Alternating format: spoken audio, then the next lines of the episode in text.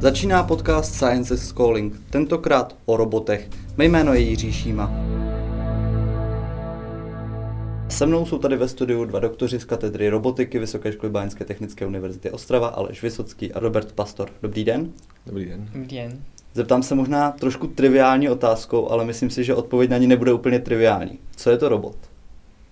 Tak robot má docela široké to, to slovo má, eh, označuje široké spektrum věcí. Mohou být softwarové roboty, které nám hlídají bankovní transakce, ale my se zabýváme hlavně těmi roboty, které v průmyslu nám pomáhají s výrobou, nebo například mobilními roboty, které usnadňují e, život člověku v běžném životě. Takže je, je to nějaké, nějaké zařízení pro nás, které se chová například autonomně nebo má nějakou vlastní inteligenci, dá se takhle zjednodušeně říct.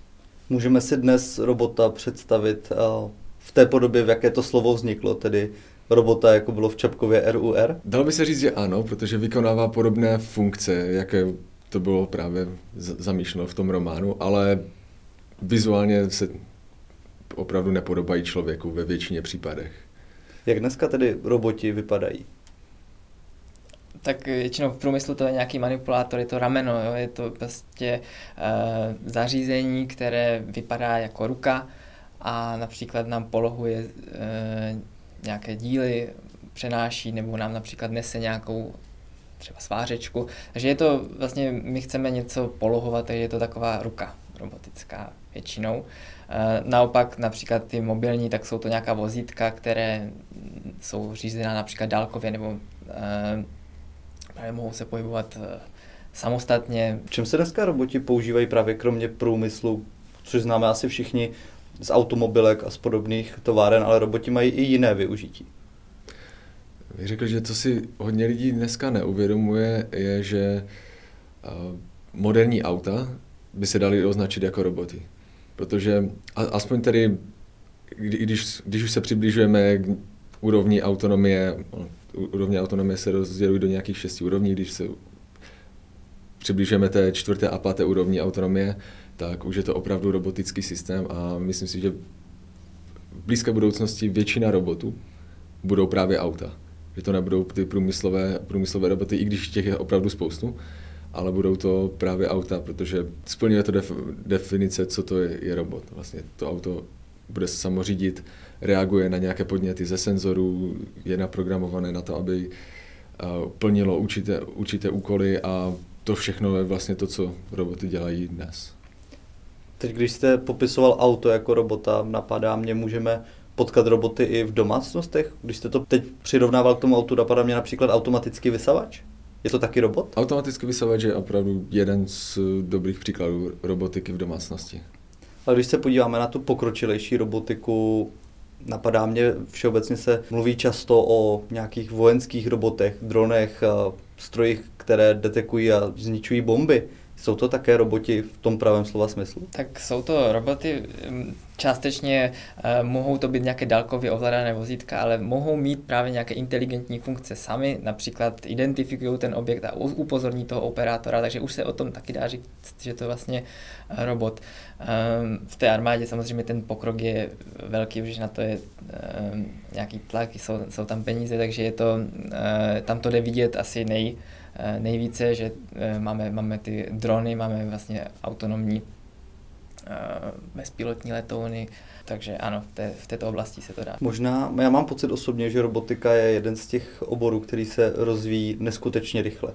Když porovnáte tu dobu, kterou máme nyní a například s dobou před 20 lety, Změnila se v něčem? Tak máme uh, mnohem víc prostředků uh, výpočetního výkonu. Takhle my ten výpočetní výkon už nemáme v nějakých obrovských superpočítačích, ale máme malou kartu velikosti uh, platební karty, na která nám je schopna právě třeba zpracovat obraz a vlastně řídit ten, ten robot. Takže uh, všechno, veškerá ta minimalizace a uh, zefektivnění těch těch technologií nám eh, přináší možnosti, čím dál větší možnosti a to je, to je právě to, že eh, vidíme ten obrovský pokrok. Teď jsme nakoukli do minulosti, ale jak bude vypadat robotika za 10-20 let? To se těžko odhaduje. Tam je zajímavé, že technologie, které se vyvíjí v jednom průmyslu, se objeví a třeba více zužitkují v jiném průmyslu. Já bych uvedl příklad třeba Kinectu, který byl vlastně navržen, to je kamera, která snímá 3D prostředí místnosti a ta byla vlastně navržena pro, pro herní průmysl, vlastně pro Xbox jako senzor, kde lidi před tím před tou kamerou vlastně dělali různé pohyby a to se potom promítlo do té samotné hry ale právě ten Kinect umožnil robotům snímat, lépe snímat své prostředí, snímat zdi a tvořit si 3D model místnosti a, a, a další firmy potom, potom na to navázaly, že začaly vyrábět kamery už přímo pro, přímo pro roboty s podobnými vlastnostmi. Takže to, co se dneska objeví v nějakém jiném průmyslu, se může během pěti let použít v robotice a vlastně posunout to, robotiku zase o, o krok dál a těžko se odhaduje tady takhle, jaká další technologie to bude, ale můžeme můžeme se podívat na, na, na současné technologie z jiných průmyslů, které by se teoreticky mohly objevit v robotice. Já jsem možná směřoval tím směrem trošku, v čem můžou roboti ještě pomoci lidem, protože už za posledního půl roku, kdy to začalo například v jedné restauraci, v posledních dnech to vídám stále častěji, tak se objevují roboti, kteří nahrazují číšníky. Je tady toto ta budoucnost, že nebudeme v těch běžných službách potkávat lidi? Tak člověk chce pracovat čím dál méně, chce pracovat třeba čtyři dny v týdnu, takže eh, je tam potřeba tenhle prostor nějak na, eh, jakoby doplnit. Eh, často se v médiích říká, že právě roboty převezmou tu práci, ale člověk si chce ulehčit tu práci, takže určitě bude prostor v čím dál více oblastech, že člověk tam nemusí pracovat na těchto pozicích, ale bude tam robot, například zemědělství. Jako my už vidíme první nějaké pokusy, jsou tam samozřejmě autonomně naváděné traktory a tak dále, ale budou eh, čím dál více používány právě autonomní eh, roboty pro zkvalitnění toho zemědělství, kontrolu. Eh, dále právě například to doručování, vidíme ty recepční na letištích nějaké jakoby rádce, takže je tam spousta možností. Samozřejmě ještě pořád eh, se nějak pereme, aby tyto roboty byly eh, bezpečné, musí být stoprocentně bezpečné. A, takže ještě stále jsou nějaké věci, které se musí dořešit, ale už se to, už se to děje teďka, že, že vidíme ty, ty technologie eh, v běžném životě. Je to jenom o tom, že člověk chce pracovat méně, nebo roboti občas suplují práci, kterou člověk například ani dělat nemůže právě z důvodu bezpečnosti, například právě v tom průmyslu. Ano, je to, je to tak, jsou práce, které jsou nebezpečné, jsou práce, které uh, jsou nějaké zvedání těžkých břemen, jsou práce, které jsou v nepříjemných polohách pro člověka. To znamená, těchto prací je, je dobré se zbavit, protože uh, z toho vznikají nemoci z povolání, mo- mohou uh, být další problémy na to navázané. Takže uh, určitě uh, naším cílem není, aby bylo méně práce pro člověka, ale spíš, abychom uleh, ulehčili nebo odstranili tyto, tyto vlastně nepříjemné věci. Je to tak i s rovery, kterými se zabýváte vy, když se řekne slovo rover, tak já si jako první představím vozítka ve vesmíru. Je to tak? Je to tak, dalo by se říct, to jsou takové vlastně Eh, asi nejznámější rovery, protože vždycky se snaží překonat nějakou bariéru, kterou ještě nikdo, nikdo neudělal. A, takže eh, to jsou takové, to je docela dobrý příklad. Nicméně rovery ve smyslu mobilní roboty dneska eh, se dneska objevují, jak už jste zmínil, třeba v těch restauracích, kde, kde nahrazují číšníky. Nicméně největší boom teďka, co se týče nějakých mobilních robotů, bych řekl, že se odehrává právě v Eh, dopravě mezi, pracoviš, mezi pracovištěma na, eh, v různých továrnách, kde vlastně jsou všelijaké eh, automatické vozítka, které právě přepravují výrobky z jednoho pracoviště na, druhý, na druhé a buď jsou naváděné nějakou čárou na zemi nebo pomocí magnet, magnetické pásky pod podlahou, nebo už potom po, pomocí trošku lepších senzorů pomocí kamer nebo laserových eh, dálkoměrů. A opravdu tady, tady tam tady ten transport výrobku mezi, mezi různými pracovištěmi v továrně, eh, to se teďka objevuje snad už v každé, v každé větší fabrice.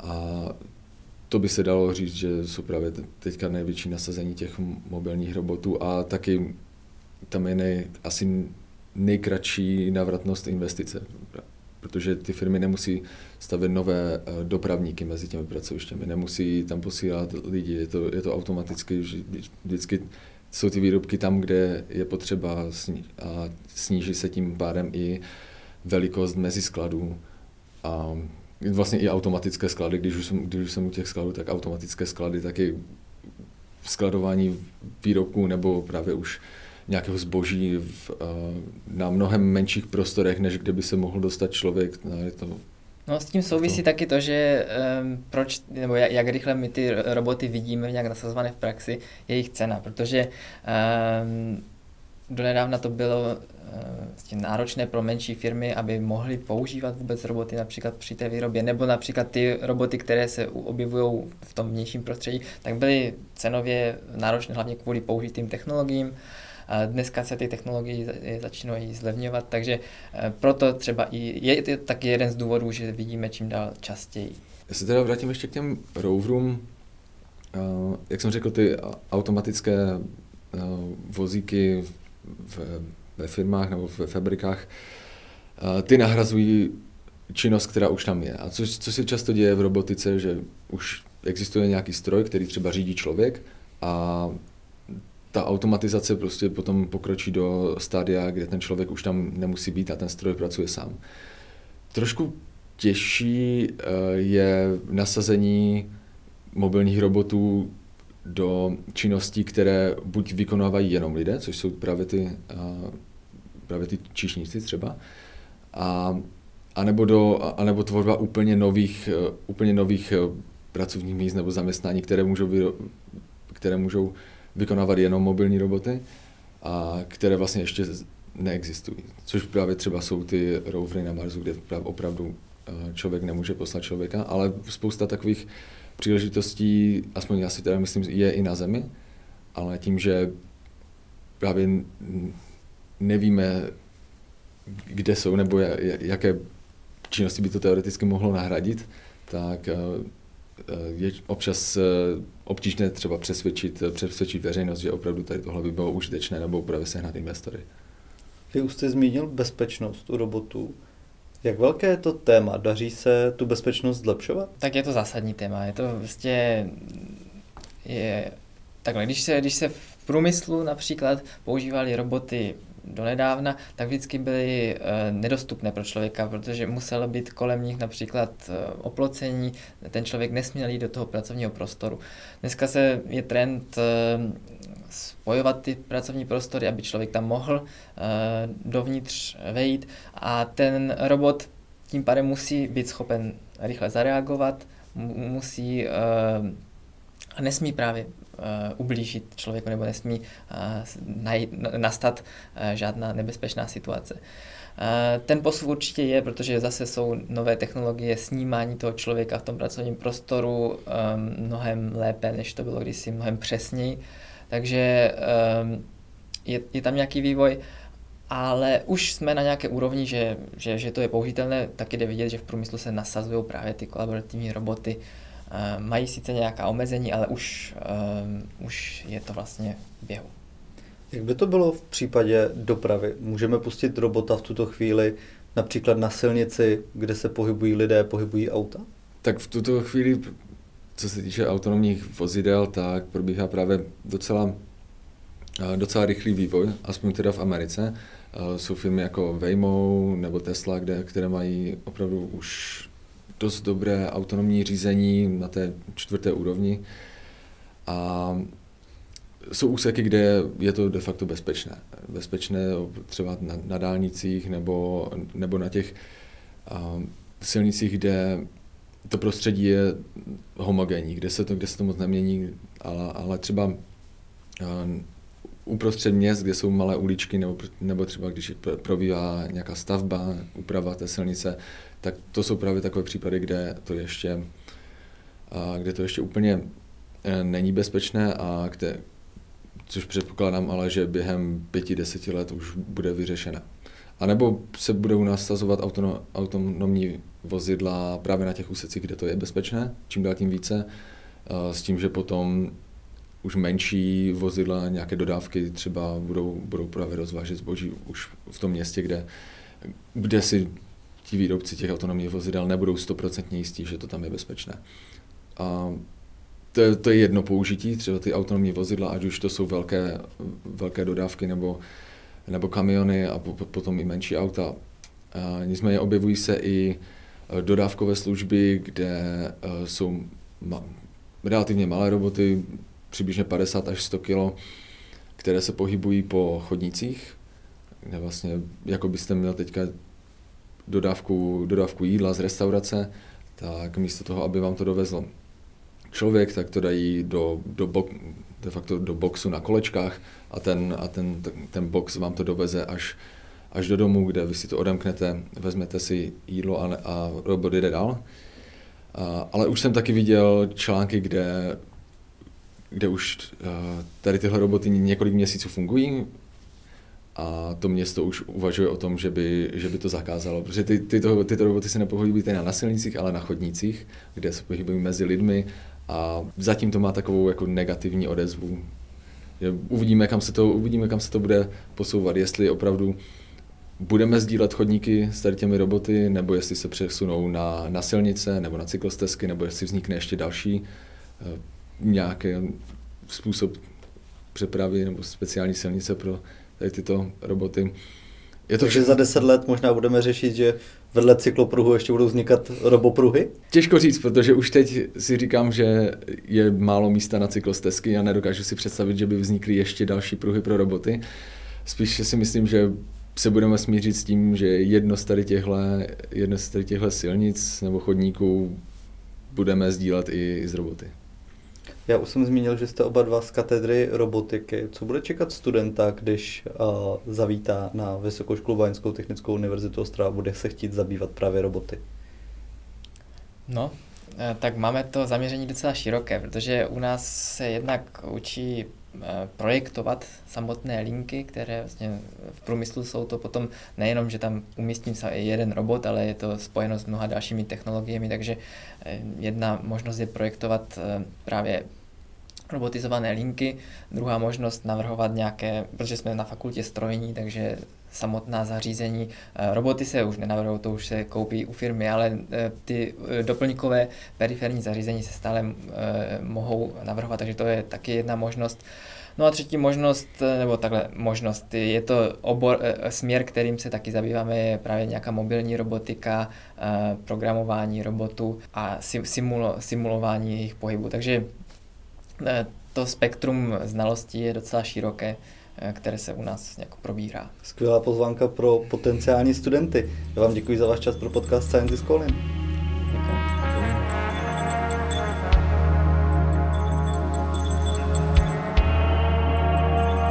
Pokud se vám tento podcast líbí, tak sledujte i naše další epizody. Najdete nás na všech podcastových aplikacích, jako jsou Apple Podcasts nebo Spotify, nebo také na stránkách univerzity.